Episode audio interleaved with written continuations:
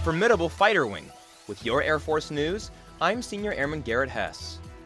Eielson Air Force Base, Alaska is now home to a full fleet of F 35A fighter aircraft.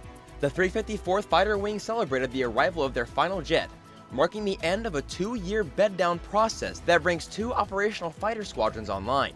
With 54 permanently assigned F 35s, Alaska becomes the state with the highest concentration of the fifth generation combat coded aircraft. Colonel David Berkland, 354th Commander, says the bed down was accomplished at record speed, even with challenges like the pandemic and Arctic temperatures. The Air Force says the arrival of the final jet highlights Alaska's strategic location. Fighter jets from Eielson are able to reach anywhere in the Northern Hemisphere in one sortie. That's today's Air Force News.